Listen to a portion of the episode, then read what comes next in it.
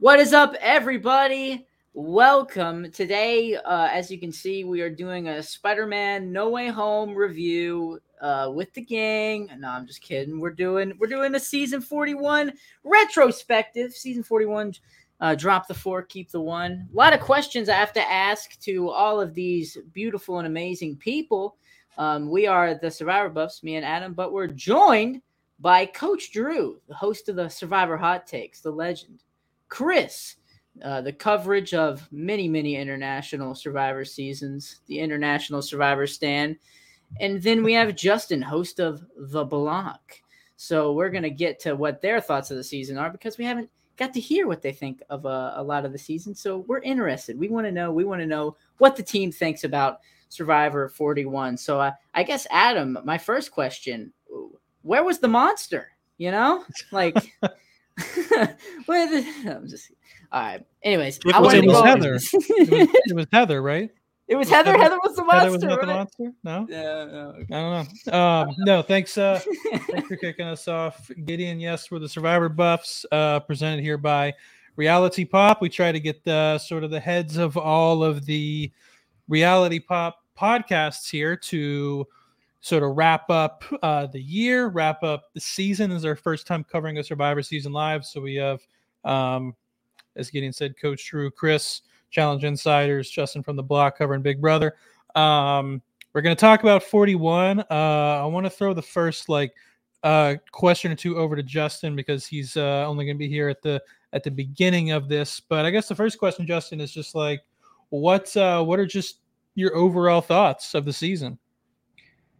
Yeah, you know, I kind of uh, kind of understood what Survivor was trying to do, ringing in the new era of Survivor, um, coming out of the COVID year and, and trying to um, add a spice to the season. I guess overall, I thought it was a fairly balanced season. It didn't really seem like anyone was running away with the game. Obviously, you had uh, people like Ricard and, and Xander that were you know comp beasts, but at the end of the day, it, it kind of felt like going into any competition um, anyone could really take the immunity or win the reward for the most part towards the end of the season, which I liked. It felt very balanced. Kind of had a little bit of a slow start just from a personality standpoint of uh, you know character development, but ultimately felt like it was a pretty decent season getting back into it, even though it was a shortened season and uh, there seemed like there was a new twist every 30 minutes, um, two times each episode. So I liked it. Justin, I know you host the block, which covers the Big Brother. Who from this season, uh, like, give me like one or two people who you think from this season might uh, do well in a Big Brother house? I mean, first and Besides foremost, I- besides Heather, because she's the obvious one. But Yeah, Heather, just Yeah. a comp beast, personality beast. She had everything working in this season of Survivor.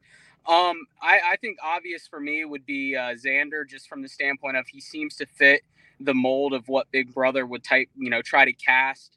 Um, and, and you know, finding that surfer dude, we've seen that kind of guy in the past on Big Brother. Um, very personable, easy to create connections. Another guy I would like to see, or another player I would like to see on there would be Danny, um, just from the standpoint of uh, he seemed to, to do a pretty good job of, of staying level headed and actually developing some relationships as well. Plus, former athlete, formerly with the Dallas Cowboys. I love that competitive spirit. Anytime you can get that into a reality TV show, kind of takes it to the next level. So I would love to see him in Big Brother as well. yeah, absolutely. Could Erika win Big Brother? If if she had a uh, a, a time lapse hourglass that she could smash to win immunity, then maybe. Uh, Yeah. But I don't I don't see that happening in Big Brother anytime soon. You never know. Um, I was going to go around and ask, we'll get to some more detailed questions later, but just to get everyone's kind of overall thoughts on the season, that way when they answer the rest of the questions later, it'll make more sense. Uh, I'm assuming you guys all know what a tier list is. Uh, so if you had the, the tier list of S, A, B, C, D, and, and F, um, where do you think you personally would put this season on a tier list? When me and Gideon did our finale recap, we um we did this. I believe I said like high D and Gideon said low C, if I remember Yeah, correctly. I was But a bit higher than you on it. I was like either a solid or a low C, and you were Yeah. like, yeah. So so Chris, what where would you put this on a on a on a tier list? Wow, I thought I was low on the season. You guys really, really don't have a high opinion of it if you're ranking it that low. Um, for me, I, I would like to answer it in two ways. If I looked at the cast, I would rank it A. Absolutely. Um, if, I, yeah. if I had to look at the season as a whole, the way that it played out, with production being so involved, manufacturing a lot of things in the show, um, I probably would say a high C for me, or and maybe a low B. It could potentially go in there.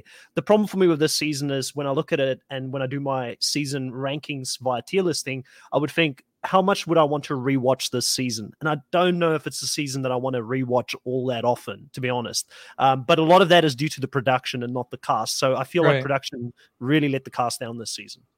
Right. I think it's a top 10 all newbie cast, potentially even top 5. Potentially for me personally. But yeah, I agree. I agree with that. Drew, where you at?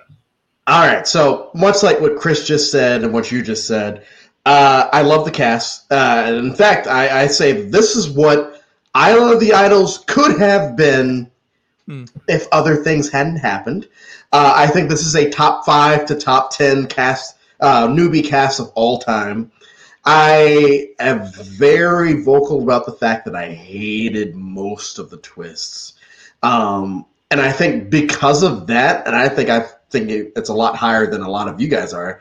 Um, I have it low B, high C, um, and that's mainly because it's saved by the cast and saved by the fact. It's almost David versus Goliath worthy uh, respect that the players are giving each other. It's not a bunch of bitter people as they get voted out, like oh, a bunch of FUs to each other. It's like, man, you know what? You you got me. I'm out. This, that, and the other. Um, so I, for me, low B, high C. Um, I guess right now I put it high C. Uh, but when I do my rewatch, where I actually just binge it in a day, I feel like it might move up a couple spots.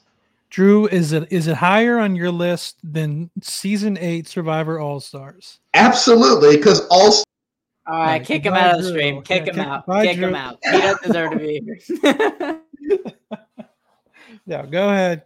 Go ahead. Give give your reason. It's wrong, but give I mean, reason. no, no, no. I so uh, you know a plug here. Uh, I will be doing a All Stars retrospective in a couple of weeks, where I will actually sit there and re- re- rewatch it. Um, but there was nothing on this season that made me uncomfortable as I watched it. And All Stars has at least three moments where I'm like, why do I watch this show? Uh, so season 41 has that going for it. All Stars is in my top 25, so it's not like the worst, but I would I would put 41 ahead of it as of now. All right. I mean, you're wrong, but okay. Uh, um, Gideon, well, you had it high or low C, right? Yeah, yeah, low C, and I think I share the same sentiments as everybody here. I think the cast is phenomenal. Just I felt a little overcrowded with the twists. There's, you know, we, me and you talked about it, so that's my thoughts. Yeah. And then uh, Justin, where do you think you would put this season in a tier rank?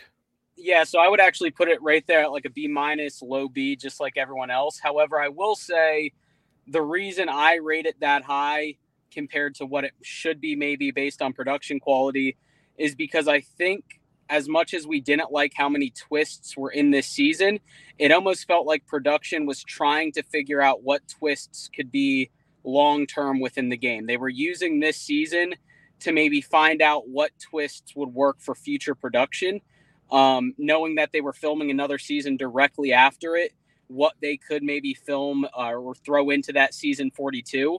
Um, so I think that we're going to see some twists come out of this season that have some longevity over the course of the next five to 10 years of Survivor, in my opinion, at least. I think that's kind of, I want to see how many twists actually stick and which ones don't stick from a production standpoint. Yeah. Which we're definitely we'll definitely get to uh the twist later. But um the last question I'll ask uh Justin before you head out here, and then I'll get to everyone else on the same question. It's just like um when people like obviously, you know, it's it's sometimes it's hard to judge a season when it just happened. Like you sometimes you gotta you do have to let it sit. Um not necessarily rewatch it, but sometimes rewatching it can't change your opinions. I like to bring up Tocantins as an example. Was pretty panned. Uh, was considered often uh, like a, a, pretty bad season amongst like people liked coach and thought JT was a good winner, but beyond that, the initial reactions of Tocantins were not great. Um, whereas Gabon, which happened right before Tocantins, was um, I remember people seemed to really love Tocantins or I uh, love Gabon as it went on. As we go on now, um, Gabon is clearly the worst season of all time. Getting you can remain unmuted for that comment. Uh, whereas Tocantins, uh, no, G- Gabon has gone down a little bit. Whereas now Tocantins is considered a lot of people. I've heard people put it number one as their favorite season. Um, so where do what do you think people? I mean, it's really hard to judge, but like, what do you think people will look? Uh, you know, if they look five, ten years back on this season, what do you think they'll think of it? What do they remember? What will be like the highlights? What do you think like the legacy of this season is going to be if you had to guess?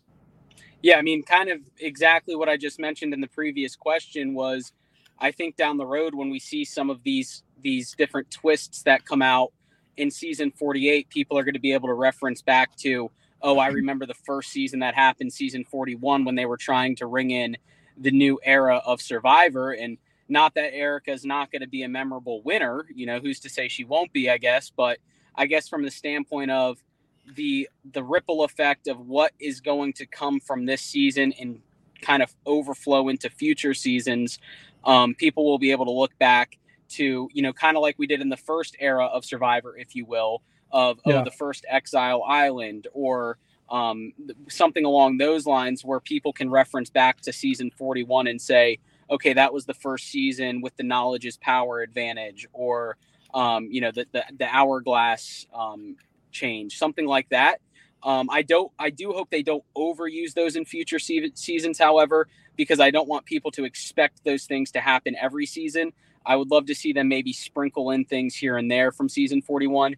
But I think all the twists the new twists, I think that'll be the lasting legacy of season 41. Very cool. All right, Justin, I got to head out, but uh, join us back uh, at the end because I got a good, I got a good, got a good final question I wanted to ask all you guys. So I don't want you to miss that one. For sure. All right, guys, appreciate it. All right, Chris, who do you want from this season to be on Australian Survivor? On Australian Survivor, well, Australian Survivor for those who have watched it, um, and I know it's newly on Paramount Plus now, so if you haven't seen it, go and, and watch. I think it's from season four that they've got on there. Go and have a look at it. The big yeah. difference between Australian Survivor and um, the US Survivor, in my opinion, is the challenges. Like it is brutal. Um, I'm really excited to see what Sandra Diaz Twine. For those who don't know, she's going to be in the latest version of the show, um, Blood versus Water. I'm really interested to see how she's going to do in the challenges because it is no joke. So if I'm looking great. at well hopefully hopefully she hopefully she does well. Hopefully she's not using the sit out bench. Hopefully um, jonathan takes the sit out bench away uh, for the that Sandra for bench. yeah, the, yeah, yeah, exactly. The Sandra bench. But if I'm looking to answer your question specifically, who would tr- sort of um, go over to Australian Survivor and do well in a game such as that? I actually think Erika could win that season pretty comfortably, and it's also why I disagree with with Pooji on the Big Brother stuff. I actually think she would do extremely well in Big Brother because the best thing you can do in Big Brother is to it's a longer game than Survivor. The fact that she won a 26 day, the more I think about it, is insane because you know it should promote higher gameplay, more aggressive gameplay to get to the end, and it didn't. It actually, and maybe she played that way. We didn't see it in the edit, and I know we'll talk about Erika's win later on. Um, but Erika could do well in Australian Survivor because you need to lay low. You can't be a big target from the start. It's a 50, 50 day game, so it's twice the amount of time that Survivor US is playing right now. And I think Erika her gameplay being under the radar and letting other people take hits and be shields for her is the kind of gameplay that could get her to the end. I mean, we had a very good winner who I'm not going to spoil for those here that haven't seen Australian Survivor yet, win with a very similar game plan as well. And I think she could be very similar to that player and very lethal in a game such as Australian Survivor. The big issue is the initial pre-merge section of the game. Can she get through that if she's not very strong in challenges. And for that right. reason, just before, and I know Gideon wants to add in because he's seen that season that I'm talking about. For that reason, the people that I just think challenge wise will do really well is Danny, Xander, Um, I think someone like Liana, I think, could do pretty well in that as well. Um, and those would probably be with Erika, the people that I would say. And Ricard, I mean, I have to give respect to Ricard. He probably, I hate it when players anoint themselves as a legend in the game, but he did play a really good game. You know, to me, the fans decide who the legends of this game would be, but he's got some merit. He played a pretty good game. Yeah. Absolutely. Um, just uh, rolling off the question I asked Justin, uh, Drew, what do you think? And what do you think people will look back when when Survivor 50 is, is wrapping up? How do you think people will look at season 41? Well, I feel like for the the fans like us, the fans that have watched uh, all of them, I feel like this will always have a special place in our hearts just because of when it came out. You know, right after first wave COVID, uh, and I think that it'll always have a a um, whether we look back on it fondly or not. Uh, you know, depends on the person. But I feel like people will always remember. Yep, this is what I did when the premiere 41 came out because I just had to deal with all this BS for the months leading up to it.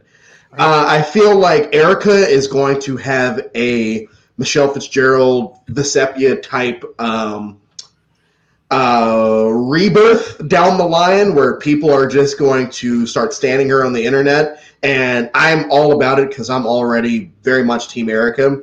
Um, I think the season, depending on what twists they bring back, I think this season could either be looked at fondly. Oh, they brought back, um, I don't know, not the. I'm trying to think of a good twist they had this season. um, I, but whatever. I personally liked. I personally, and I know a lot of people don't like it. I think Adam, you might have said in your recap you didn't like it. I like the wheel. I like the decisions that they had to make. Okay, And yes, I, I did- I like that one too. I think it was good. So I would wouldn't. Yes. If we looked at all the twists, that's the one I wouldn't mind seeing. Okay, so let's say they bring back that they they bring back um, one person from each tribe goes and you know talks with each other and then picks and chooses. Oh, this was the first season that they did that. But if they bring back, you know, the twist where you have to reverse time or you have to ask someone if they have an idol and they have to say yes or no, I feel like this season will not be looked at as fondly, especially if they grow those twists past what they already are now. So like you have the idol in Guatemala, which you know was OP from the beginning, and then they slowly started to take power away from it. I feel like if they went reverse and had a power that's already OP, and then just gave it more power as time progressed, people would pinpoint this season as the one where it's like, ah, that's that's that's where it happened. That's where it all starts to come off uh, the rails. But um, I'm optimistic. I think that people will, by 50, as you said, I think by 50, people will look back on this and forget about the twist and only think about the characters. Similar to Pearl Islands, where whenever people bring up, oh, I hate when players come back they've been voted out. People always skip over Pearl Islands, even though that was a twist in the game. But because Pearl Islands is such a great season, people just kind of either forget or don't pay attention to it. So I think that this this season could blind eye. potentially end up like that. Yeah, they kind of turn a blind eye to it. No, I agree with you. Um, I think that's a good point. I think, um, actually, I think I mentioned something similar in our finale recap. I saw uh, more towards Erika, and we'll talk about Erika and our perception of her as a winner um, after this. But uh, I do feel like looking back, um, people will see her as. I feel like Vecepia was a good comparison. Um, you know, she was kind of it was kind of the when she won in season four um, it was kind of the first time people saw a survivor winner as being un, not everybody but as undeserving um, and now looking back i think a lot of people maybe not gideon maybe not gideon yet but a lot of people uh, now look and say oh wow that was that was an she, underrated she was the best option in the final two. That's for sure. um, a lot of people look back and uh, nowadays uh, and say, "Oh wow, um, Vecepia was uh, was actually a kind of an, an underrated winner." Um, so I feel like another thing holding it back now, and I, again, I don't want to just talk about Erika because there's much more to the season than just the winner. Another thing looking back on this season is uh, I feel like at least for a certain amount of time, people are going to remember it as the and this kind of will go for 42 as well. People will see it as two things. It's the one it's the COVID season. Um, although we might be having COVID seasons for a long time now. I think the Mm. perception was it was just going to be a season or two. I feel like COVID might be uh, around a bit long. Um, but whether or not they're going to be full length COVID seasons or uh, I guess 26 isn't quite half. It's like what six eighths, maybe. I don't know, five eighths, um, as like the shortened season. So uh, hopefully that doesn't take away from Erika's win, and not only Erika, but everybody else. Like I don't, I hope that that doesn't hurt people's perceptions of other great players this season, like Shantel. Uh, or uh, Ricard. I hope people aren't like, oh, they were great players, oh, but they did play in that shortened season. I'm hoping it doesn't come to that. And I could see it being that for maybe a couple, like a year or two or three. But um, I think long term, like when season 74 um, comes out uh, and, and Rob plays for his nighttime, I don't think that people are going to look back on this season as, oh, that, that's the shortened season. It might be a thing that kind of goes in the back of your head, like the Outcast twists for Pearl Islands. Um, or I'm trying to think of like another twist that is kind of like that happened in a season that's kind of gone. Um, I guess a lot of some people forget that Exile Island happened on uh, Micronesia um, at times, but uh, yeah. What are you thinking, Gideon? What are people going to remember from this season? I definitely think there's a lot, you know, you look at you you go on YouTube and you see like best survivor compilations and like I definitely think there were compilation worthy moments from the season such Yeah. as Xander saying you can play this fake, Naseer saying I'm as confused as a goat on AstroTurf.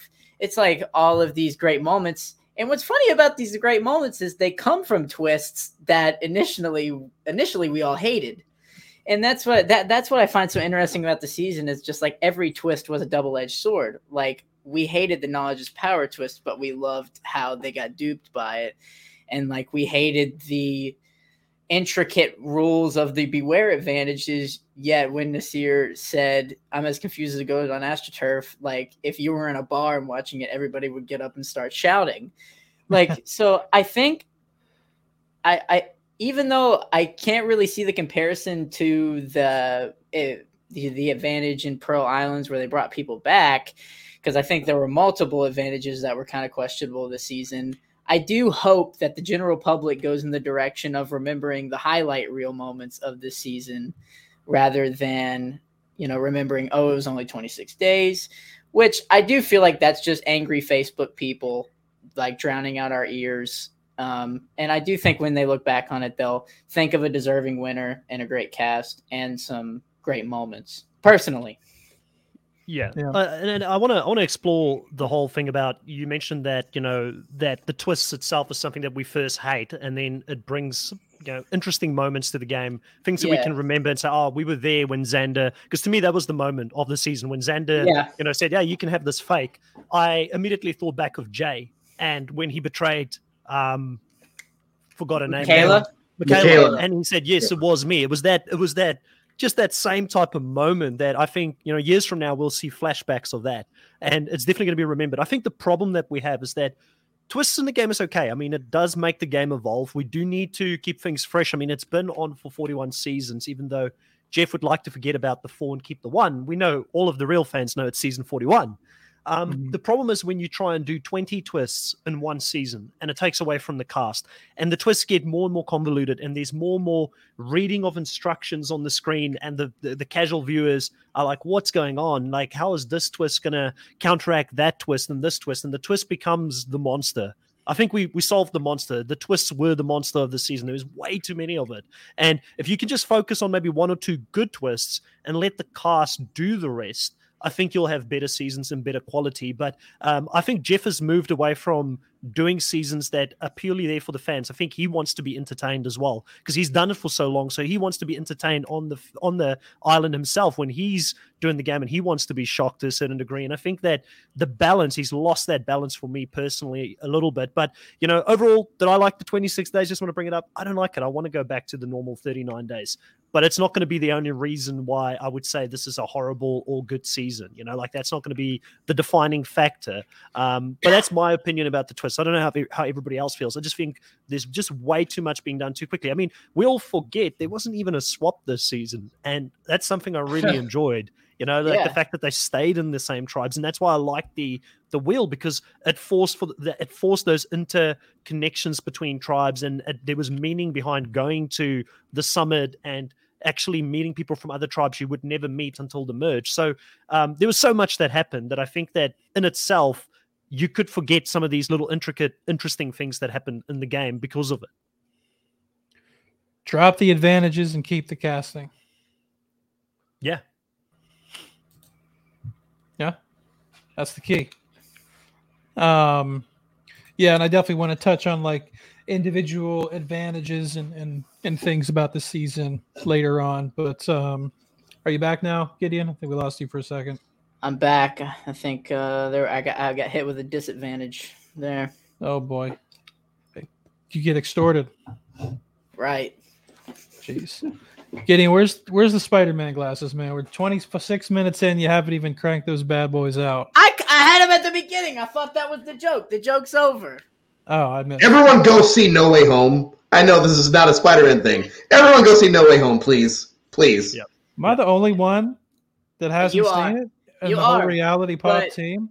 But I still would hate myself if it was spoiled for you. So make sure you go see it before the new year because I made a rule that after New Year I'm not gonna watch myself when I talk about it. So go see it. Which which survivor player this season would make the best Peter Parker?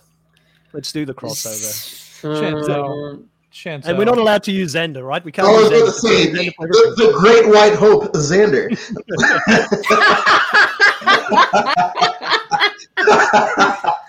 oh my gosh, JD JD could be a Miles Yeah. Morales. Yeah, he could. Legit. Legit. I, you know what? I would watch a JD Miles Morales movie. Dude, cast cast freaking JD. As Was Miles was Morales. JD was JD the best character not to make the merge? Because there was a, a bunch of really good characters. Not if you ask mean, Gideon. Brad, bro, JD. J- Voce. Voce. Oh, really? The Yeah. man, the myth, the Voce. The Um, legend. um, I think JD is probably the character, the character, not the player that um, Or we- Brad. It's got to be him or Brad. Brad. That's gotta be Brad JD. gave me. Um, I Yeah, still pick JD, but Brad's a close second. Yeah, Brad- Brad gave me uh, first boot and Marquesas vibes. Oh my gosh, what was his name? Oh, oh, I freaking know his name. The he was kind of creepy. What's his name? The holy guy, and I'm like, I, I, I hate myself that I can't remember his name. Uh, but he gave me him, him, vibes this season. Nah, he, I- Peter, Peter, uh, Peter Harkey. I'm pretty sure was his name. And uh, yeah, when I first saw Brad, I'm like, this is Peter. Well, they Mark- both have the curly black hair. That's why. Yes. But Tall white guys with curly hair all look alike. Yes, I agree. I'm glad I'm not Yeah. tall. I tell you what, if, if JD if JD did listen to this podcast, I think he would be very happy that we think he would make a good Miles Morales because he, out of that cast, probably seems to be the one person that would actually follow Marvel comics and I be into that kind of stuff. You know, I he's think a we're track, over. He's a track star. You know. I think we're gravely overlooking Heather's capability of uh, shooting some webs of out of her hands. When are the Heather jokes? When, when are you gonna stop those, Adam? Oh I don't know. They came out of nowhere and they're just they're they're ingrained now. I I I, I don't After want people the to. Ponderosa video, there should be no Heather jokes for the rest of time because that was I a- saw that. That I we- didn't see We it. missed out. We missed out on some great Heather moments. I can tell. Yeah. Did And- you guys Heather hear really Ponderosa this? was amazing. Did you guys hear this thing where she like called production? It was like, why am I not in the show? Like, did I do something wrong? Or she was like watching and like halfway through, she was like, why am I not? And I guess they told her that like, um, She wasn't in the pre-merge stuff because they wanted all of the pre-merge edit to be based around the advantages. And Heather not only didn't find one, she wasn't like any discussions.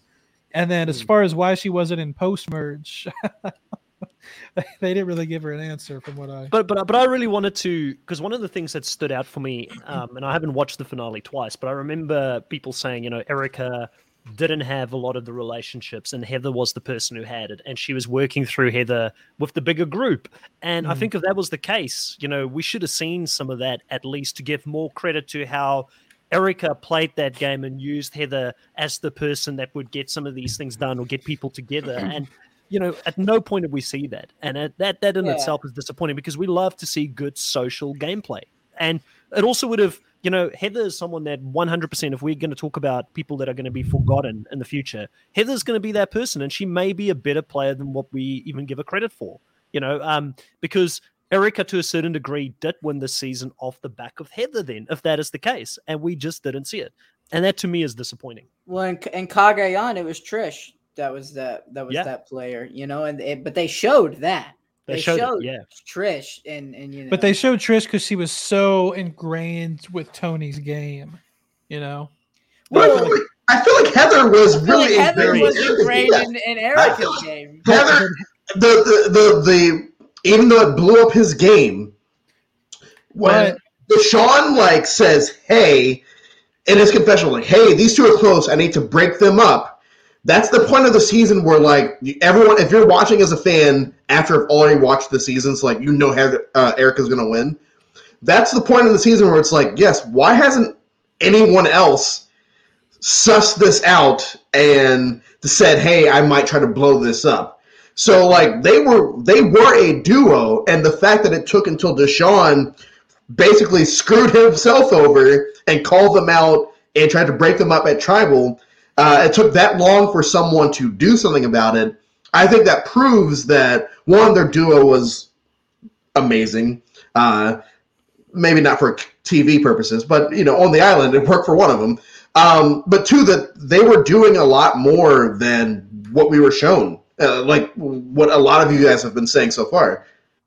Yeah, I agree. It's just the the difference I see in like Trish being so instrumental to Tony's win and uh, Heather being ingrained into Erika's is that Eric like coming into final six, I personally felt that like Danny, Deshawn, Xander, and Ricard all stood a better chance and were taking more like He- Erika played such a low key game, at least as far as the edit showed.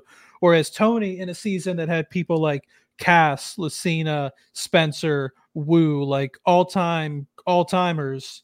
Maybe not Woo, but um, as as far as strategic play goes, Tony not only outshined them all, outshone them all, outshunned them all, outshine them all, but he did so like drastically, in my opinion. So be, because he was such the you know the face of the season, I feel like it was impossible not to show Trish as much as she was, even though Erika won 41, I don't feel like Erika was the face of the season. And I probably not even, I feel like Shantel was a bigger face of this. Like Erika might, like when they do the DVD where they have the three people on the top and the three people on the bottom, but then like some are closer, some are for like Erika might be like further back.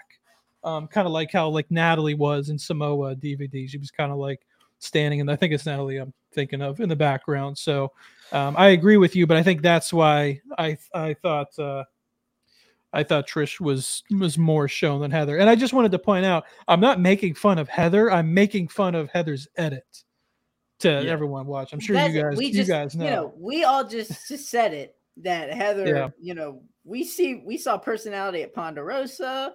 We're I have hearing to all check it these out. grumblings. We're seeing all, we're hearing all these grumblings that she wasn't the player that the edit was showing. We want to see we wanted to see more. And you know, we feel like she did deserve more. We're well, she made knocking it on a Survivor after like a two year hiatus where they probably got more casting videos than ever before and she was one of the 20 chosen. So obviously she has a, some shred of charisma and charm and you know seeing her edit you're probably led to believe like how did she even get on the show? But obviously there's something there if she got on the show in the first place.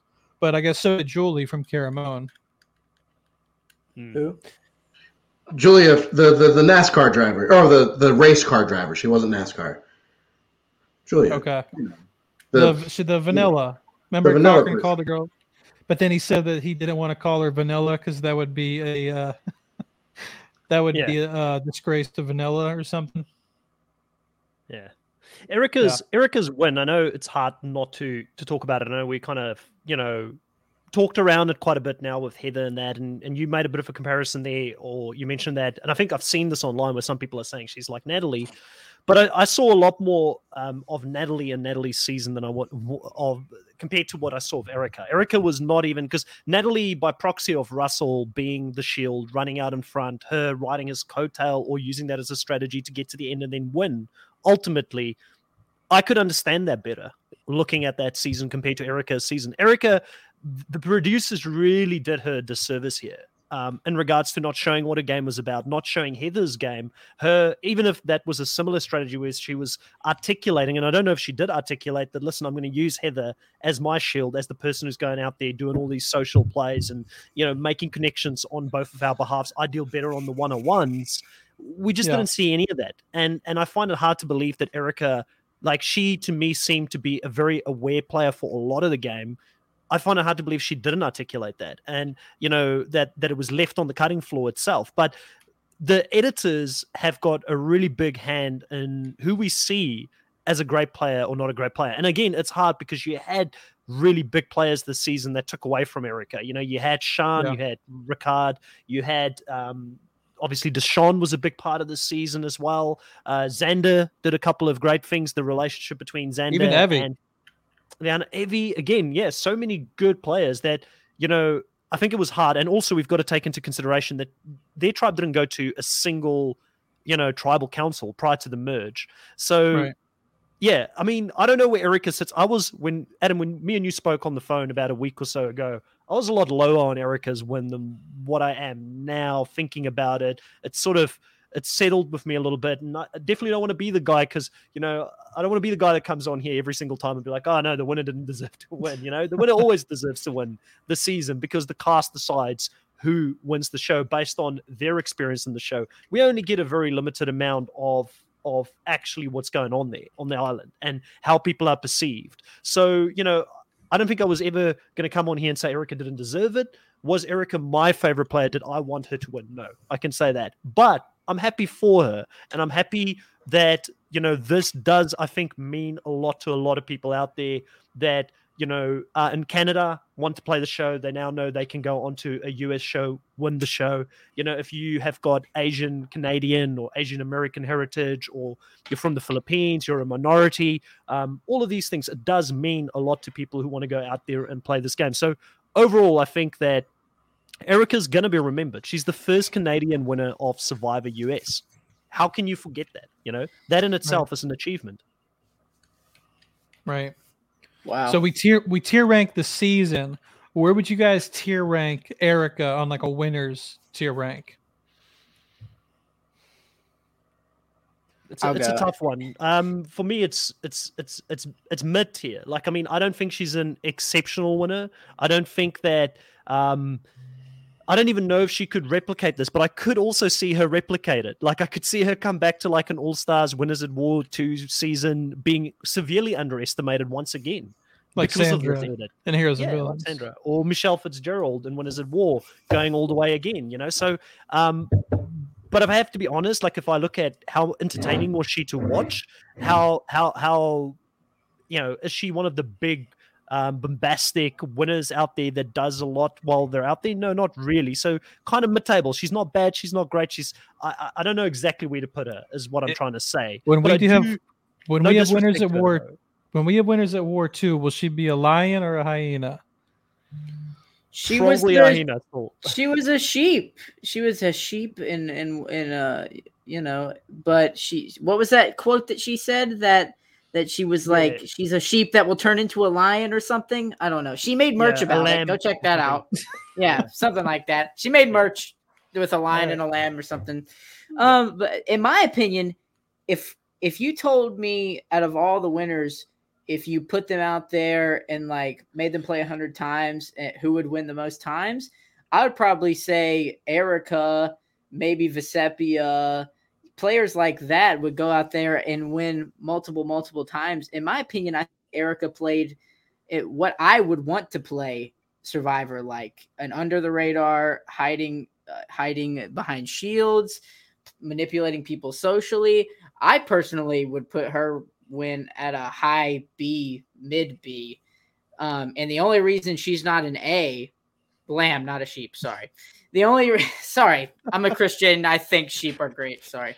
Um, I, I think the only reason I wouldn't say she's an A is just because the edit did her dirty. But in terms of gameplay and strategy, I think it was almost perfect. Yeah, I, I would say that. uh, I mean, I have also already gone and put her on my ranking list because, of course, I did.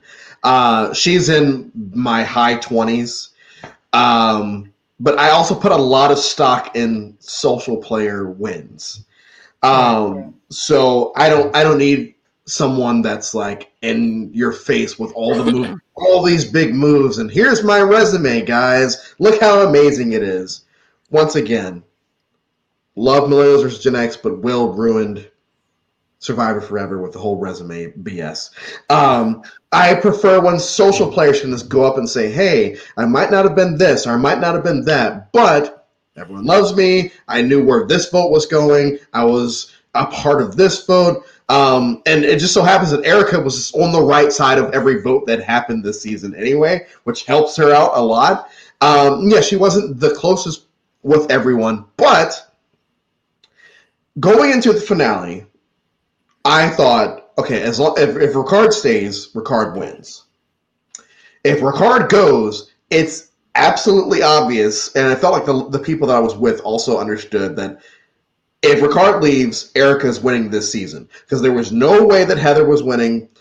In my head, and a lot of other people's heads, there was no way Xander was winning unless he was with Heather and Deshawn, and maybe he squeaks it out over Deshawn. And Deshawn had blown up his game the week before, so there was a low likelihood of him winning. And then when Xander doesn't send Erika to fire, it's like Erika's winning this game. I hope everyone in this bar understands this. Erika's winning. And when the vote, like even during final tribal, and I mentioned this yesterday, Xander got a lot of harder questions. Deshawn definitely got that hard question from Shane. Erika, they they they they weren't throwing her softballs, but they were. I felt like more than almost any other season, those people came in there knowing we are voting for Erika, except for Danny because Danny and Deshawn are boys. I understood that.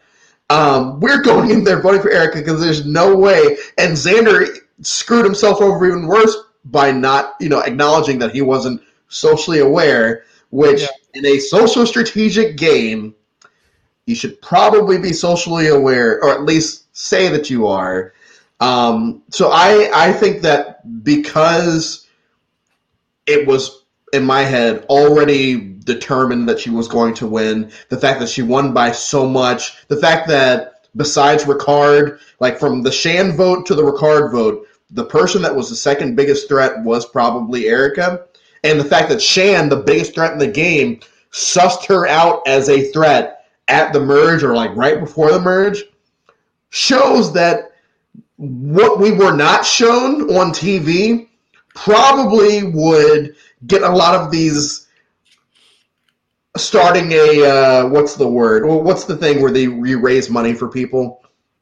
Fundraiser, uh, GoFundMe. Yeah, the GoFundMe. All these GoFundMe, let's get a million dollars for Xander people. If they were to have seen that edit, I think they might hop off. Some of them. Some of them will always be, oh, Xander didn't win because he's a white guy. It's like, that's not true. But I digress.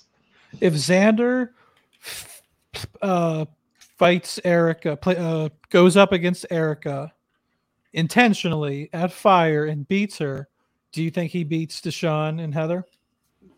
Yes. Yeah, I think it'll be close, but I think that he he he either wins by a vote or Deshawn wins by a vote, but it's close. Yeah. Yeah. what do you think, Chris? That didn't happen. Yeah, listen, it's a it's a, it's a tough one. Um, I hear I hear what Coach Drew is saying, but I also think that subconsciously, at a certain level, Xander didn't represent what this season was about. Let's be honest. Um, I think it would have been very tough for him to win this season. This is the most diverse season they've had. And I think that they're at some subconscious level that played in the end. I'm not saying it was the deciding factor that made people not vote for Xander to win this season, but I'm not going to pretend like it wouldn't have had an effect on where the vote went at the end. You know, um, I think Xander, yes, he wasn't always socially aware that Liana was coming after him a lot earlier in the game, but you could also say the same to Erika not being aware that Deshawn was coming after her and Danny. Yeah, so so I mean, yeah, uh, it was it was an interesting season. I, I don't think Xander would have won it. I also think that this is probably the best I'm going to make a very bold call. I think this is the best Xander will ever do in Survivor. I reckon if they keep bringing him back, he's going to become the next Joey Amazing or Ozzy. Probably the next Ozzy would be the best. Like Ozzy got second place and then never ever made it to the end again. I, I really think Xander would struggle coming back. The player that I'm the most invested in from the season to see them come back and see how they adapt their game and if they could do better next time is Deshawn. Because I really like hmm. Deshawn. I think his heart is in a I good place, too. I think his heart is in a good place, and I just think that he learned so much about himself this season. Um, and he knows where he messed up. Like he, I think he gets it. He went into that final tribal knowing he had no shot at winning this game. And I think that if we see Deshawn play again, like I think he's the kind of player that will that will bring it. He will become even more aggressive, but he would he would definitely correct the wishy-washiness that he had this season, falling in between his decisions and things like that. So I- am really invested in that, but I don't know if Deshawn is hands-on one of the favorites because there were so many good players this season. But that's who I would like to see come back in any case. Hmm. Right. So between the uh the three idol having to say the phrase advantage, I just knock my chair down. Between the uh the three idol phrase advantage the hourglass smash advantage and the knowledge is power advantage. Personally, I don't I I do think some funny moments came from the idol phrase and I could see myself enjoying it maybe one or two more seasons. I don't like it long term. Well, you're probably gonna see it season 42, Bucko. I think we're gonna see them all in season 42. Yeah. Yeah, I think so. Um, well, yeah. My question is like if you guys had to keep one of those three, Knowledge is power, hourglass smash, and three oh. idol. If I had to keep one, it would probably be. See, I just I don't like the idol first at all. I don't like. I probably would. I really don't like them all, but me personally, I feel like the knowledge is power impacted the game the least. I don't know if that would happen every season, but no. Because, because the knowledge is power again. impacted the game the least. The thing is, though, without the idol phrase, the knowledge is power isn't as powerful because because of the idol phrase thing everybody knows who has the idol. So the knowledge is power um, is extremely powerful because she could have said it to Naseer or Xander or as long as you they don't know you have it it's extremely powerful. If if the knowledge is power exists in a season where um you know the idol who has the idol is only known to people you tell or like if you get caught or something as well as a season that doesn't have a new advantage every episode where I feel like Liana almost could have said, Do you have blah blah blah? It's almost anyone, and they would have had something. Um, I picked that one because I feel like that has the least I don't like it, but I feel like it has the least impact on the game. But like if you guys had to pick one for the survivor to keep, um, what would you guys pick? Gideon, do you want to pick first? Uh, even though I do agree with you, but I just get I'm really mad about it. And also, also, even if the three phrase thing is gone, I just think because of our generation or something, we can't keep our mouth shut about idols for some reason. Like nobody can keep their mouth shut it was happening before the three idol phrase thing that like everybody knew about idols and stuff. So I still feel like I feel like anybody other than if anybody not named Liana gets their hands on a knowledge's power advantage, they could abuse the crap out of it, man. It could be overpowered.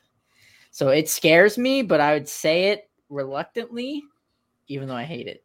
Yeah, I, I, think the the problem there is that the idol, you know, the hidden immunity idol used to be something that could help the underdog in the game, the person who had absolutely no chance of making it to the end because they were a social outcast in the game with the knowledge is power, you could have someone get that in the majority alliance and use that against the underdog when you sometimes want to see the underdog have a chance in the game. Now, I know some people will counter that by saying it's become too powerful, and some people have been able to idle their way to the end and then win it ultimately. Um, I don't know if I'm fully on top of the knowledge is power. Like, I'm 50 50 on that. Like, I, I probably hate it more than anything else.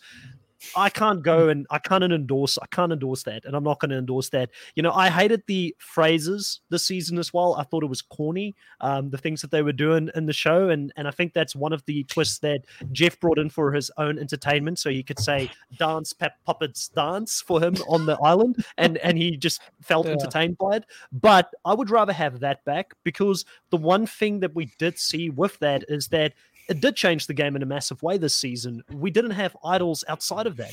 Those were the only three idols in the game, and we didn't see idols being planted back in the game after the merge, right? So um, right. I, I, do think it actually changed the game. So three idols only in the game. Yes, some people knew who it was. That's the fault of the people who found the clues that made it very obvious, and they're going to have to be a bit more creative if they keep it in the future in regards to what those phrases are going to be. Because if it's something like dead relatives being butterflies, people are immediately going to know that's completely out of character here. But um, out of all those things, I think that one of the things I liked about those phrases and the idols being hidden in such a way is that it limited the amount of idols that were in the game, and all of them were found pre-merge, not after the merge. So if I had to choose between that and some of the other twists, I probably would choose that reluctantly. It'd be funny if, like, from now on, anytime anyone says anything weird, they're just like, "Oh, idol. He's got an idol. Idol. Yeah, that. I mean, honestly, that could happen though. Yeah. Well, what, what what's the chances of one of them having to make llama noises in one of these challenges to uh, get the idol? it could be like a thing where it's like, it, it, like the like the idol instructions are while you're competing in the challenge, make a llama noise while you're swimming or something. yeah. two guys. There's a scene where two guys are just like enjoying a sunrise, looking at the ocean. The guy's like, "Man, it looks like that ocean goes on forever." He just peers over. Cut to him getting voted out. Knew he had an idol. He's like, "I don't know why everyone was against me. All I said was the ocean was looked endless." All right, Drew. Drew, if you had to pick one. So first of all, way to go with picking the three worst, three of the worst twists of the season. Picking them pick. Well, that's what we do. Uh, well, first, uh, short answer: get rid of the uh, the hourglass. There's no point to it. Everyone, everyone. You don't have to do a cliffhanger. We all know everyone smashing the hourglass. Right. You don't have to drag it out. Just get rid of it. There's no suspense. The one that I want to see come back the most is the phrases, mm. mainly because, and I know that one of y'all mentioned that um, the Xander moment at Tribal uh, is is the moment of the season for y'all. My moment of the season is the Naseer. Um, yeah, where he the only because they faked everyone out with that, including the audience. And I love that I can watch season 41 and still be faked out by something. And when they're going back and showing how everything went down, it's like, wow, I love Naseer at the time, I was even convinced he was going to win because of that moment. So I would love to have moments like that again in the future. Uh, knowledge is power, you know, it's fine, I, I guess, eh, but uh, I, I, I don't know. I, I was against it when it was first introduced. You know, now that I've been separated for a while, I still am not the biggest fan of it but I would still prefer it over the hourglass twist, which everyone would smash the glass. Right. There's no one that would keep it. Stop. Right. Yeah, they were like, "Oh, Erika, you have the whole uh, the whole day, the whole you have 24 hours to decide. Like, I don't need 24 hours. I need. I reckon they had it in front of Jeff, bro. I, I was gonna say, do you reckon they had like a second hourglass there? Because I'm sure she smashed the first one right in front of him before he left. she did. She had to. hey Jeff, can I just smash this now? No, no, we. This is where we're gonna have the cliffhanger. You starve here on your own, making your fire while you stare at an hourglass that's going to be broken and Just give a confessional where you think you might not smash it. Just like, well, I think that's stupid because I already smashed it. But whatever, Jeff. It's your show. She holds up like a broken hourglass. Yeah, I don't know. I'm think I'm thinking about it. Uh, Jeff's um, like, you can smash this hourglass and become a legend in the game and have legacy, or just leave it. There's no choice, right? yeah. I'm honestly surprised that Jeff didn't make the reunion about that one moment. Like, hey, it all goes back to when you didn't, or when he smashed the hourglass. And when we come back from commercial, we're going to talk about it for three more segments. I'm I'm glad they didn't do it, but in my head, I'm like, if Erika wins, he's just going to say, oh yeah, it's because of this hourglass thing. When in reality, her game picked up after that happened. Um, and Yeah. she could have easily gone at any other point, but she didn't. The hourglass, everyone, 1 through 18, I think it was 18 people in the cast, would have smashed it no matter what the situation was. Period. Yeah. I mean, without the hourglass, Erika wouldn't have been able to put the hourglass on her merch. So you know, Wait for Ghost Uh. Island 2 when there's like a smashed hourglass there waiting on the island, and the challenge is to try and put it together or something. You know, You have to walk through these broken shards from Erika's hourglass. and if you can make it, we'll give you immunity to final two. You skip Like, all right, straight to Jeff, final I'll do it.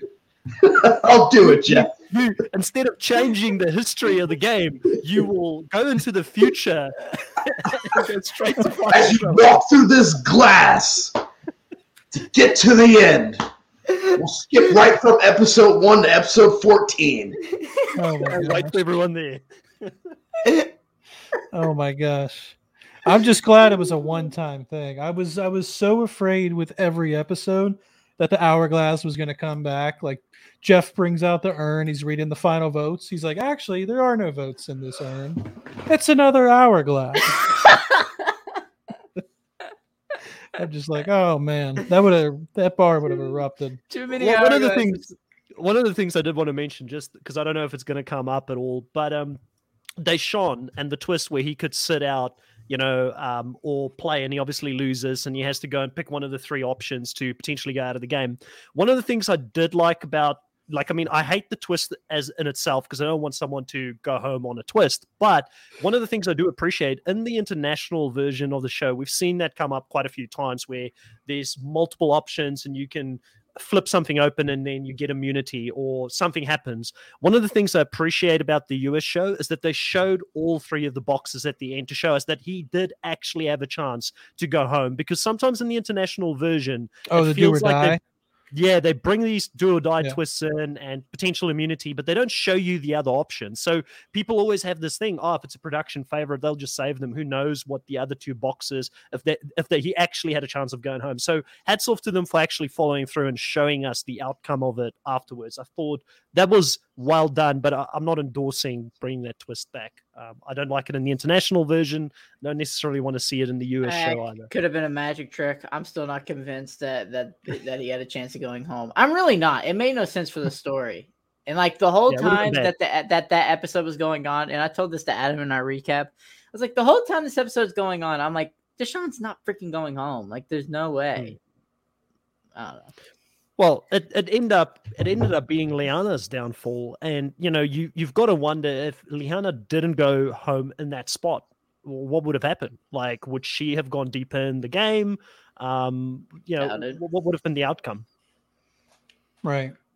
She let's be screwed. honest. Let's be honest though. The the worst thing to come from the hourglass twist was the fact that it sent Sydney home. Right, Adam's queen. I'm just saying. Um I, I don't I don't get the love, Adam. You can miss me with that. you can miss me with the Sydney. Adam, Ad, Adam, Adam, you and I were convinced she was getting medevaced, man. So I don't even want to hear that. well Alexa Alexa had this whole theory that she pitched to us. Um she had like a whiteboard with all these connect yeah. So blame Alexa from Survivor Specialist for that theory. But okay, so Drew, uh, Drew, you said your favorite moment of the season was Naseer's AstroTurf. Yes. Okay. You I know, marked out for wrestling fans. I marked out when that happened. That was a good moment.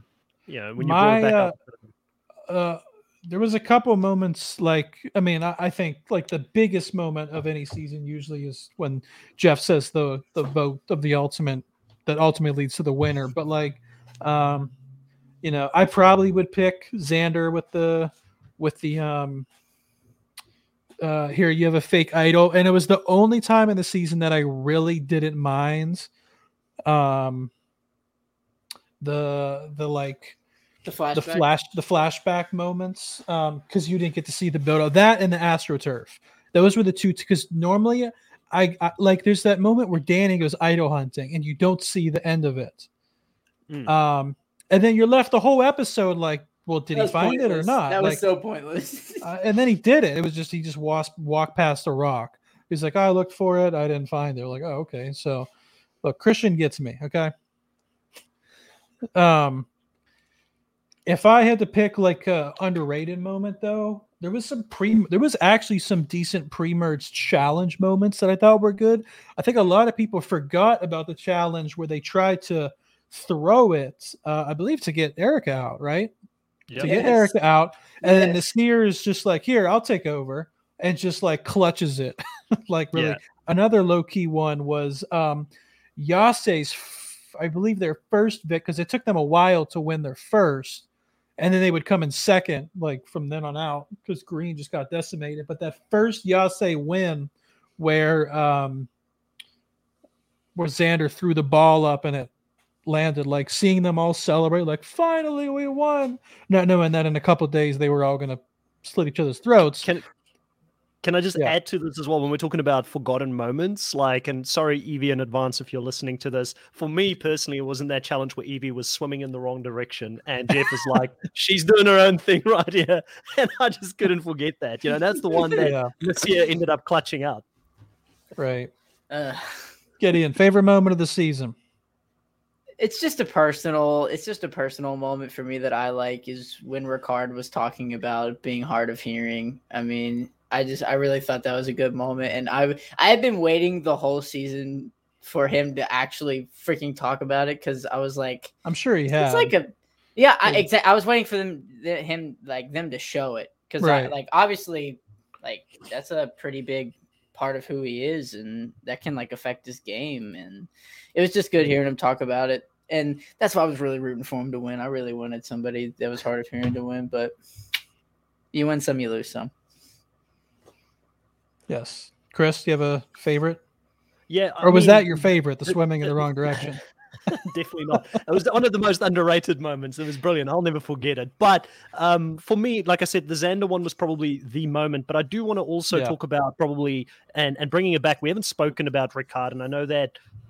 Like I haven't really been online all that much this season because I've been too busy at work. But I know that he's very controversial online. Some people love him, some people hate him for stupid reasons, um, in my opinion. Um, but with Ricard, like he had the biggest move in the game by taking Shan out, and it's up there with the Xander thing, where I would remember it uh, for a for a very long time in the future as well. right. British guy. Yeah. Um, it actually says it. It actually says it right on here, guys. South Africa. Yeah. Oh boy. Love, love your buff, Chris. I'm assuming he was talking about Chris. yeah. We have we have fun here on the Survivor Bus. Let, let me, let me just do this, guys.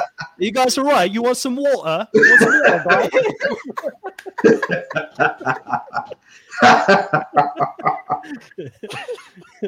oh, He's Australian. That's special. He's not australian It actually says it on the buff, guys. South Yeah. Africa. round three. Hey, Round I, I tell you what. I tell you what. When I when I when I used to live He's in Jamaican. America for for the for the nine months that I lived in America, whenever I told people I was from South Africa, they didn't believe me. They're like, "There's no way this white guy's from Africa." So you guys are forgiven. I've heard it all. He's actually from Tennessee. It's not a big deal. Like we try not to talk about it a lot on this channel, but uh, him and Gideon are brothers. try. Uh, The accent's fake. It's a fake accent. He's Ace from Gabo. Oh, Nah. Christian, I, I know. uh, listen, I, I know it's not clear because the thing is, I've I've actually I'm a bit of a vagabond. Like I've lived around the world for 15 years, so my accent kind of phases into South African, Australian, Kiwi. A little bit of you know, I can see the British thing as well because I actually lived in London for two years, so I, I definitely I do get where you guys are coming from. My accent is a bit of a mess. All right. So let's talk about Ricard for a moment. As you um, no, Ricard was. Uh, So, I so you think- guys missed what I said. You guys actually missed what I said about Ricard because you guys. No, were no, saying no. We were funny. listening. oh, we heard it. I was gonna, I was gonna say Ricard's moment, like where he took Shan Yeah. out. That to me is probably Yeah. the biggest move, and th- that was very satisfying to watch as well. I loved Shan. Like I want her to come back. I think she's a great villainess. Um, and the show hasn't had many good villainous um, characters and not villains in general in recent seasons, to be honest. But I'd love to see her and Wendell on a villain's tribe together in the future. You know, um, and Ricard probably in there on the villains tribe as well because I mean he Oh, yeah. ultimately he did Oh, it yeah. dirty. You know, he was so close to her the whole Best- season. It was so satisfying when he best the blind side of the season. Yeah, definitely. Yeah. Yeah, best blind side. Absolutely. Sure goes to Ricard. Best best pre-merge blind side though. JD's blind side actually. I I, That re- was brutal. I really thought it was Genie going home. I was very shocked that Shan picked. uh I guess Shan and Ricard picked um JD. That was that was a good solid pre-merge um pre-merge blind side. JD will JD will never trust a woman ever again. That's for sure. That, that was a life lesson, mate. He's still young. He's 20. You know, he'll, that's he'll called learn a these life things. lesson. That's Yeah. called a life lesson. To But quote I, Jeff Probst. I'm sure you had had- Eric on the phone afterwards. Him and Eric were probably, you know, Yeah. talking about Eric- it for. He called afterwards. Eric. He called Eric, and Eric was like, "You did what?" you know. And before the merge, at least he made it deep into the game. Yeah.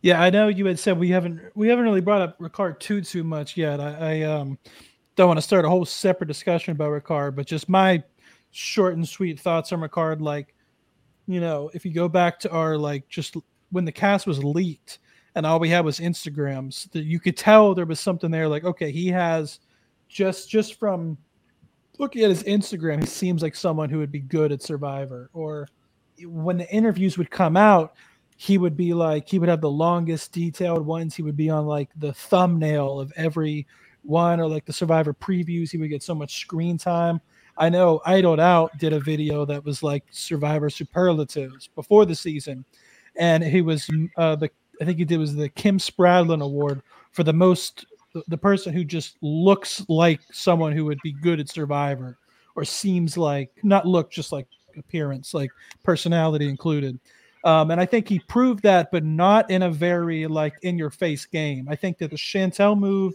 was the biggest blindside and the biggest just elimination of the season.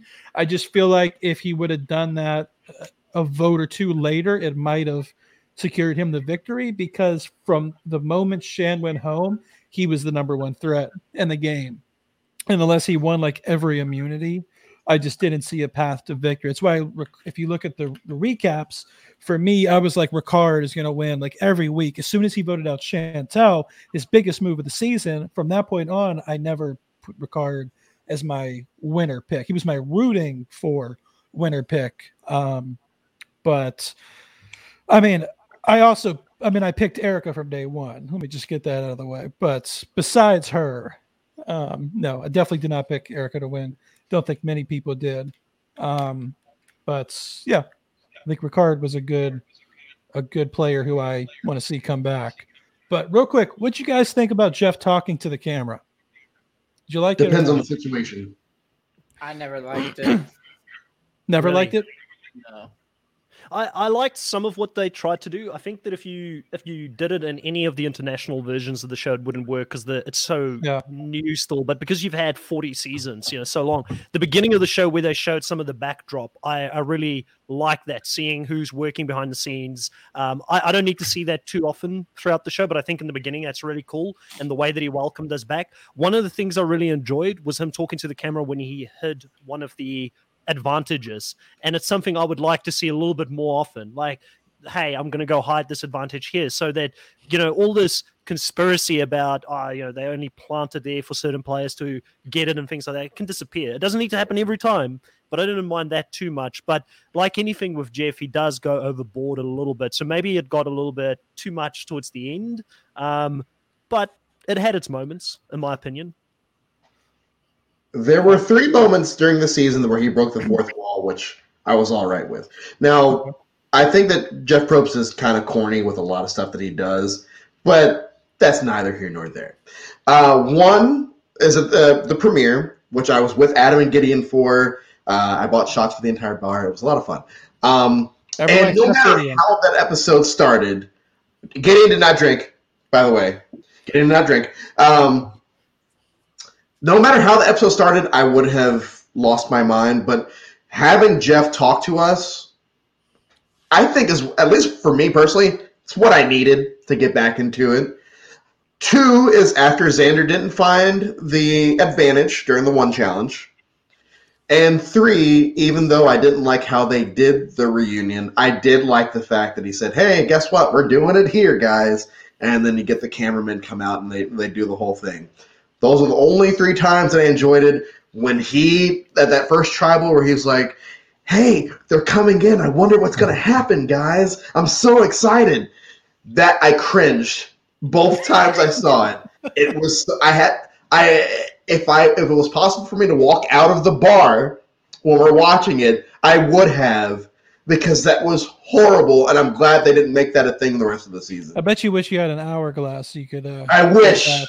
That. I wish I had an hourglass because once again, I would have just smashed it like everyone would because everyone always smashes the hourglass. I'm sorry. The hourglass is definitely the one thing that's going to be remembered from this season. If you go by this podcast, like ten years from now, we'll still talk about that da- damn hourglass. I also like if you go back and rewatch that moments, um, or remember the million times they replayed it throughout the season. But I love how every time before she smashes the hourglass, she has like, okay, I'm she she has a line that so clearly was rehearsed and Survivor told her to say it.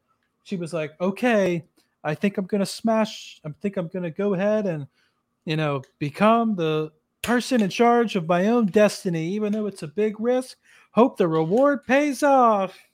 And you can and you tell it forgot about a- the toughest season. Like she probably started with "It's the toughest season" that production told her to say, and then that whole line, right? This was the toughest Yeah. season I've ever done. toughest season ever. This- drop the fourth, keep the one. This is a new era. yeah. Screw Beast Mode Cowboy. He almost died, but don't worry. This, is the hardest season that's ever happened. Michael Skupin fell on a fire, but don't worry because this is the hardest season that's ever happened. Look, I know Samoa had no rice for 39 days, but imagine having no rice for 26 days. Huh? Yeah, Dang. yeah, Mm. yeah. I know you might have to smash an hourglass to go back in Samoa, time and did, remember Samoa, Samoa. also but- had Russell and no rice, so it was even more unbearable. Absolutely. Justin, where do you think Chris is from? Chris is from New Zealand. Ah, He lives got in. New Zealand. Round four. we said everything except for where he's actually from. British guy has a Wait, is he not from New Zealand? Did I get that wrong? Well, he, no, no, he- I'm in New Zealand. Yeah, I live here, but I'm not from New Zealand originally. Oh, The see, accent- I, the I thought he accent was South asking, like, Africa, where isn't you it? were, where you were currently located. Yeah. I'm kidding. I had no idea. I actually thought you were from New Zealand, so that's my bad. Wait, Well, where So, so even from? so even so so so Doug, just so you know, you know uh, both Doug and Christian. Christian said I'm Australian. you guys don't have to feel bad. My colleagues don't even know where I'm from, so you guys don't have to feel bad about it. I, I I'm know from- where you're from. Gideon knows, yeah, yeah, because he's Yeah. got a he's got a South African German first name, you know, so he knows. That's right. Yeah, I follow I follow some important celebrities from South Africa. I was like, you sound you you kind of sound like them. So There we Yeah. go. Wait, so you're Um, from South Africa? Originally, yeah, I've actually got the buff on right now. South Africa, Survivor South Africa. Gotcha. Okay. future It's- contestant for It's sure. it's a it's an Easter egg for anybody watching the video. real quick, I'm just just a yes or no. Did anyone play the game within a game? I didn't even notice it after episode two. I just tuned it out.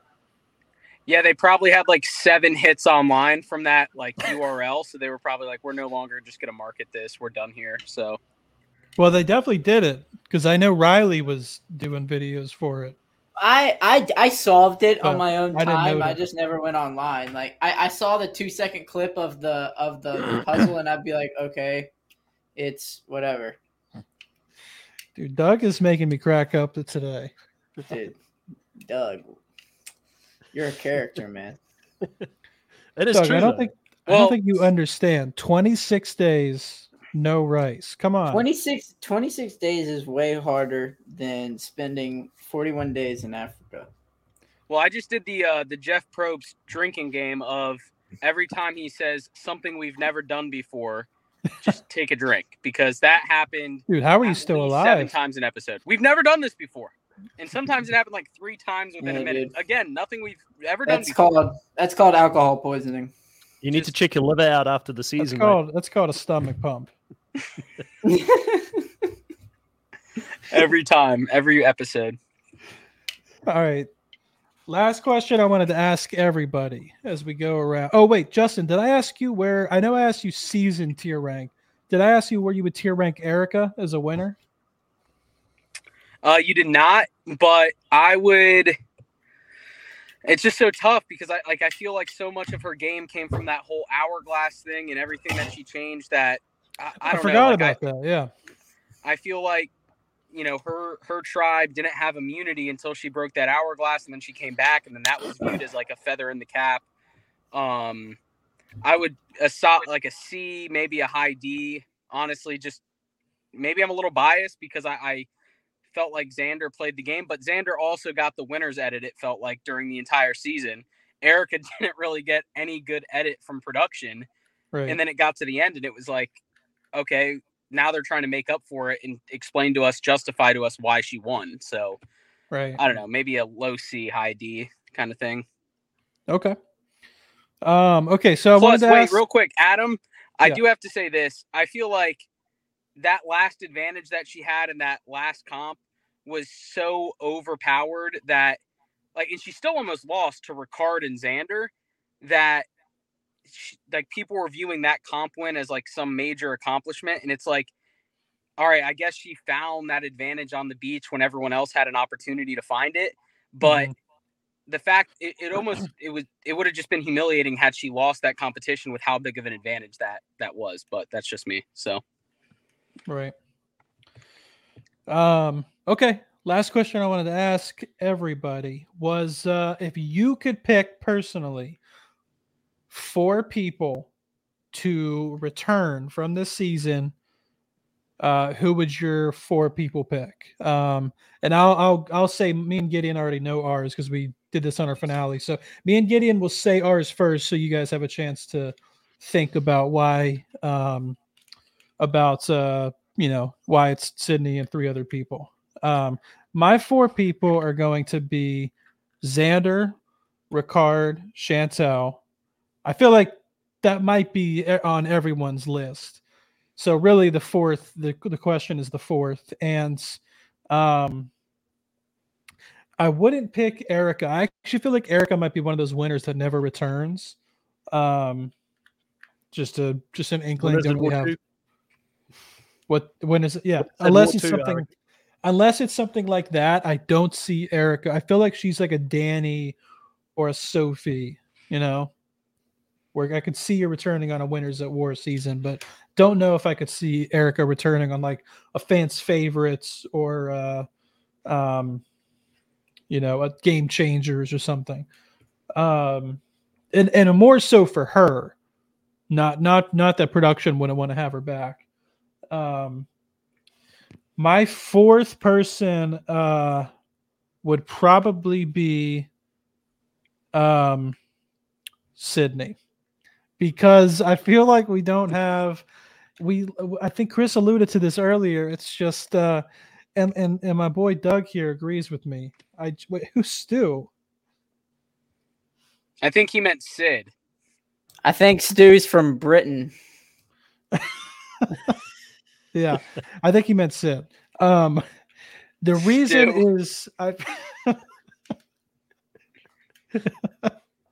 the reason is Survivor just doesn't have the female villain character anymore. Like really, since it was like we reached the pinnacle of it with Kass in 28, and then again in Cambodia. Uh, it's weird. Wentworth, in my opinion, almost turns from hero to villain in Cambodia. Some people see her more as a hero in Cambodia because she did the idol move. I always saw her more as a villain, like in a in a good way. Um, other than that, uh, it's like the female villain character just has not really existed. There's a couple females who, after their time on the show, have maybe become villains. But um, the fact that this season gave us two Sierra. great villains, Yeah. Sydney. Sydney's a villain off the show. and on the show too. I just I feel like that is a, a I don't want to say a stereotype. I just feel like that's a factor that's kind of been missing, and the fact that we have, in my opinion, two of the greatest new school female villains in Sydney and because if if the hourglass doesn't get smashed, I keep beating up my mic here today. If the hourglass doesn't get smashed, remember Sydney went home because of that. I'm not saying she would have won, but I feel like Sydney was in a position to go fairly far in the game. Um, Drew, that's a new um, hot takes episode for you there. Sydney, one of the biggest villains of uh, the new generation. it's either her or Stu. It's either her or Stu. It's it's got to come down to those two. Um, Gideon, your four are the same, right? Or Sydney's not? Nah, Sydney's not in mine because I'm I'm actually living in I'm actually living in reality. Unlike No. Adam, I I'm not I'm not. What are, you smoked a pipe today or something? I mean, my It better not fourth, be Voce. My fourth would be Deshawn. I would want to see. I would want to see the three that you just mentioned. I feel like those are a lock, even though I really don't feel like Xander would make it back into a final again. But I I do. I want to see Deshawn back. I feel like there's so much wasted potential. I feel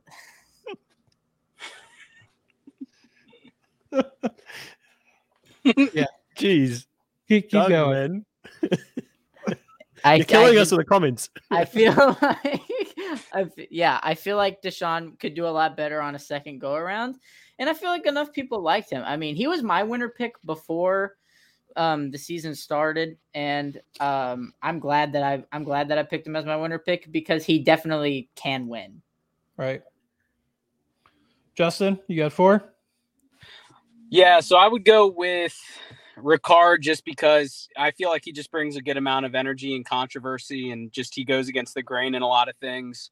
Um and he just the fact that he was so bitter during the reunion was just killing me. Like he just couldn't he couldn't put his mouth his lips together. He is he was so shocked by everything.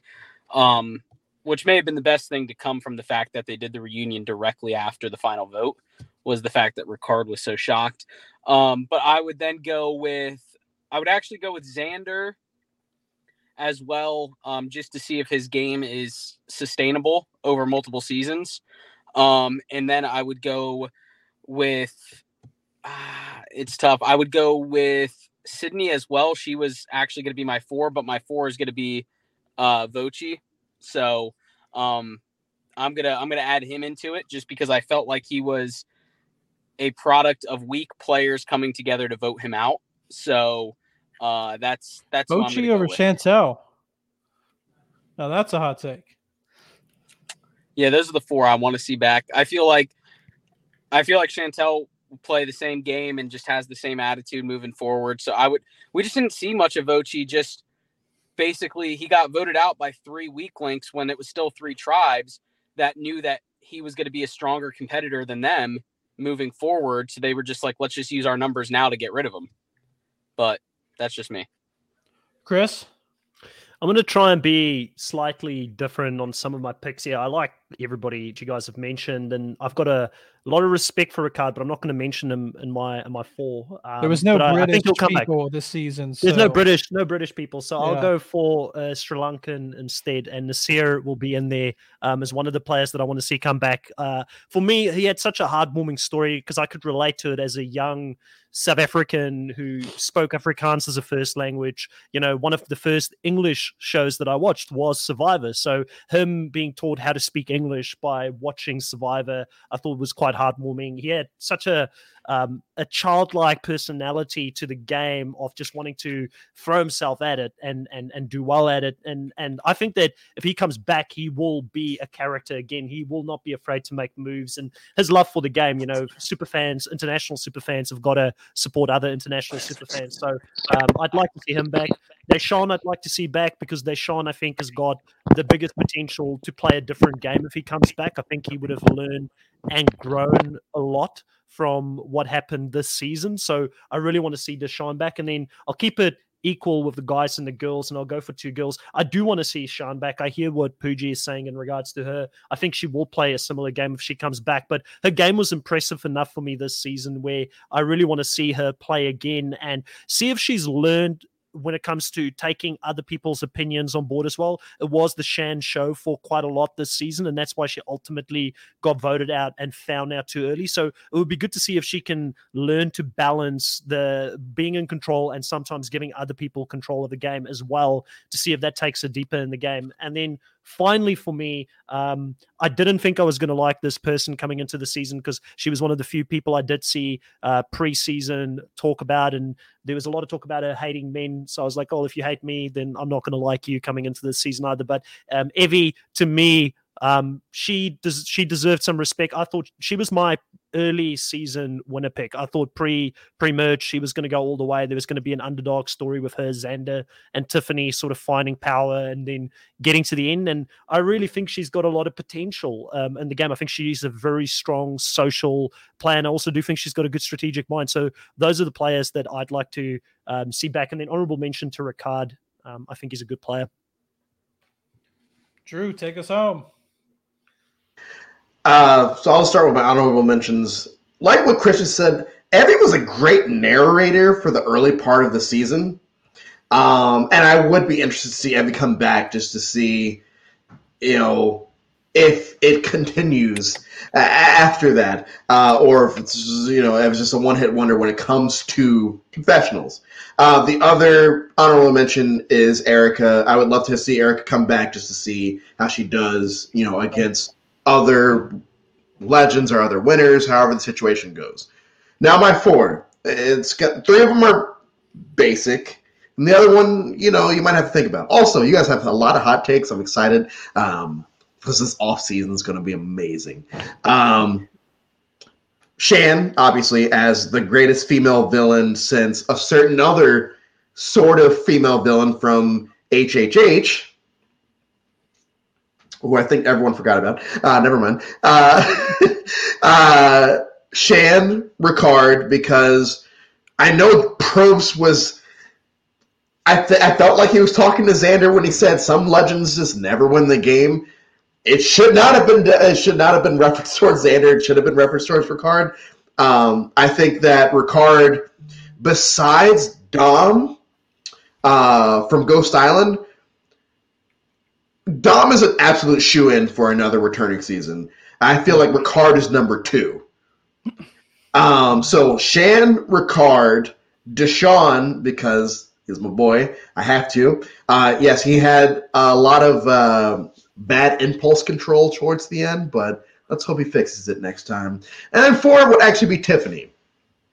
I think that Tiffany uh, was a, also a, a pretty good to great narrator for the time she was on the show. I think that the fact that you know she had good to great relationships with everyone, the fact that she sussed out that Xander was lying to her almost immediately, um, and the fact that you know that merge that merge vote where she went home uh, was up in the air, and you know that you know quite possible she might not have gone. Uh, I think that if she had been able to get more time on the show, she could have found her way through. Uh, not necessarily to the end, but you know she could have been up there. So uh, Deshawn, Shan, Ricard, And Tiffany, no Xander. I'm sorry for everyone out there that, you know, thinks Xander is a Rob King because there's no such thing. Uh, have you seen season 19? There's no such thing. And don't get me started on Russell Hantz. I'm sorry. I'm talking about Mick. Who are you talking about? The, the man, the myth, the Mick. The man, the Mick, the legend. Yes. Um, cool. Okay, so one other person said Sydney, and that's that's gonna help me go to sleep tonight. You're an idiot.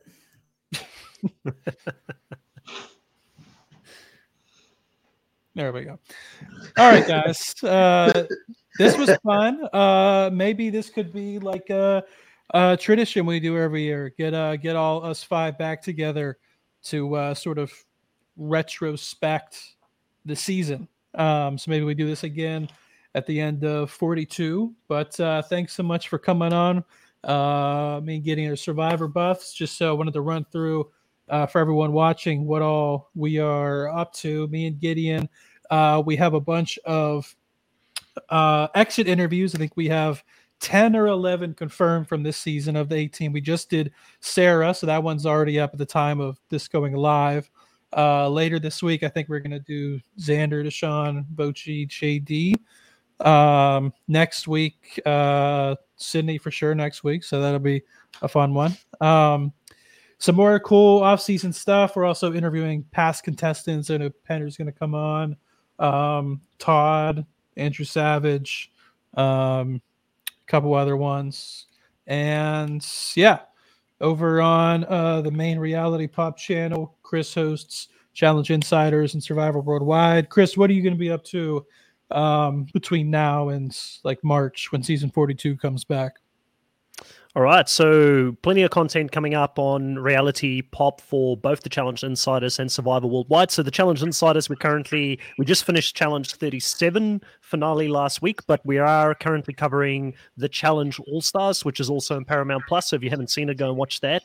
Um, and we talk about that each week at Friday, 8 p.m. Eastern Standard Time. Myself, Chantel, and Drew from the Angel Cake channel here on YouTube. Um, and also, if you're not completely uh, fatigued of all the great content that we've given you on Survivor 41, uh, the Challenge Insiders, myself, Chantel, and Drew will also do a very special Challenge Insiders perspective on Survivor Season 41 here on Reality Pop uh, next week. So that'll be a special recap of the season.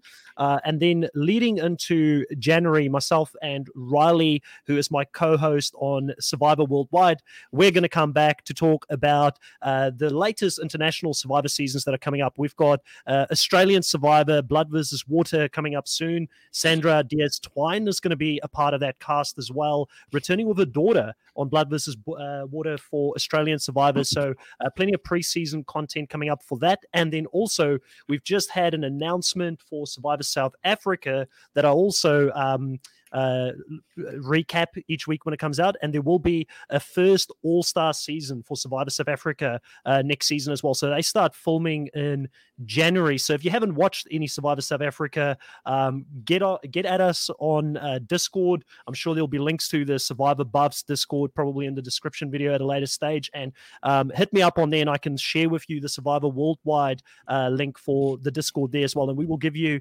some um, access or put put you in the right direction to watch some of the international seasons if you want to get into that.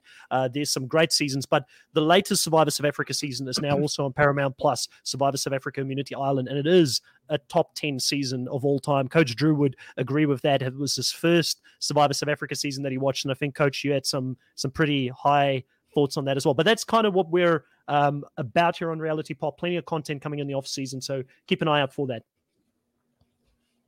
Yeah, so Drew hosts uh, Reality Hot Takes on the Reality Pop channel. Drew, uh, what do you got coming up between now and uh, season 41?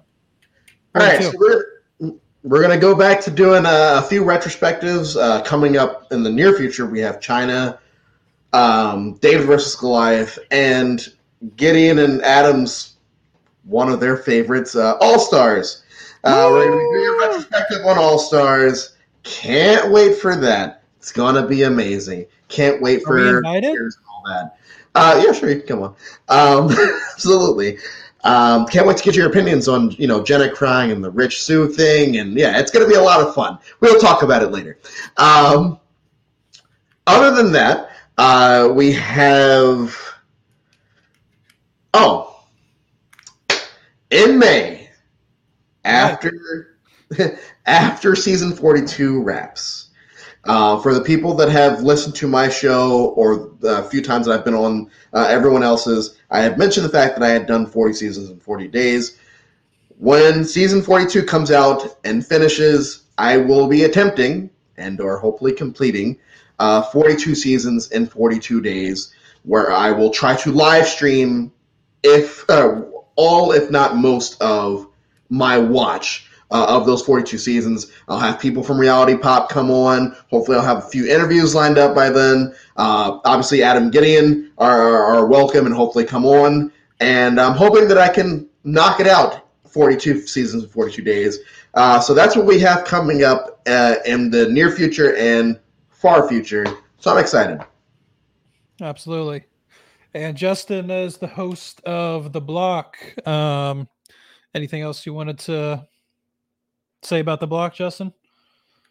Yeah, for sure. I'm super excited. Last season, we uh, kind of got into it in the middle of the season, so a little bit of a late jump. But this year, definitely doing some more preparation for it. So I'm extremely excited to uh, have some good interviews, have some guests lined up for the block uh, following uh, every Wednesday episode, I believe it is. But I guess, Adam, you and I will talk about exact scheduling with that. But to uh, actually have a permanent law, uh, permanent co-host lined up as well. Um, to have a, a just a good dialogue, open dialogue about each week of Big Brother. We know there's three episodes a week, so a lot to unpack in Big Brother versus just the one weekly episode of Survivor. So excited to uh, to have some help with a co-host um, to discuss Big Brother content coming up in the summer. Um, nothing nothing better than some summer Big Brother. So I'm really looking forward to it. Absolutely. I know you got some interviews with the Big Brother 23 contestants lined up. Um, probably won't be till 2022, but uh, those will definitely be fun to watch. But um, cool. Hey, and you know what? You know what, Adam? Just I know we talked about Xander a lot, but he's from Jacksonville. I'm from Jacksonville. Got to give love to the boy that lived five miles away from me that I see out at the Jax Beach bars, hanging out over in Jax Beach, surfing and whatnot. So I just got to give a you know the the Xander Hastings vibe is live and electric in Jacksonville. The people here Gotcha. love him. Gotcha. Just like uh, how we love Amber Brkich over in uh, over in Pittsburgh. I know exactly what you're saying. And just Uh, like I Jenna, live with and Jenna Marlo, Morasca. Jenna Sidney. Morasca is also from Pittsburgh. Yeah. Who? Jenna Morasca is also from Pittsburgh. Yes, she actually. I think she grew up really close to me too. Um, oh, we lost Justin. He said his phone was about to die. Um, and then obviously, just like how Chris lives oh so close uh, to Winston Churchill's um, childhood home. Oh, okay. There we go.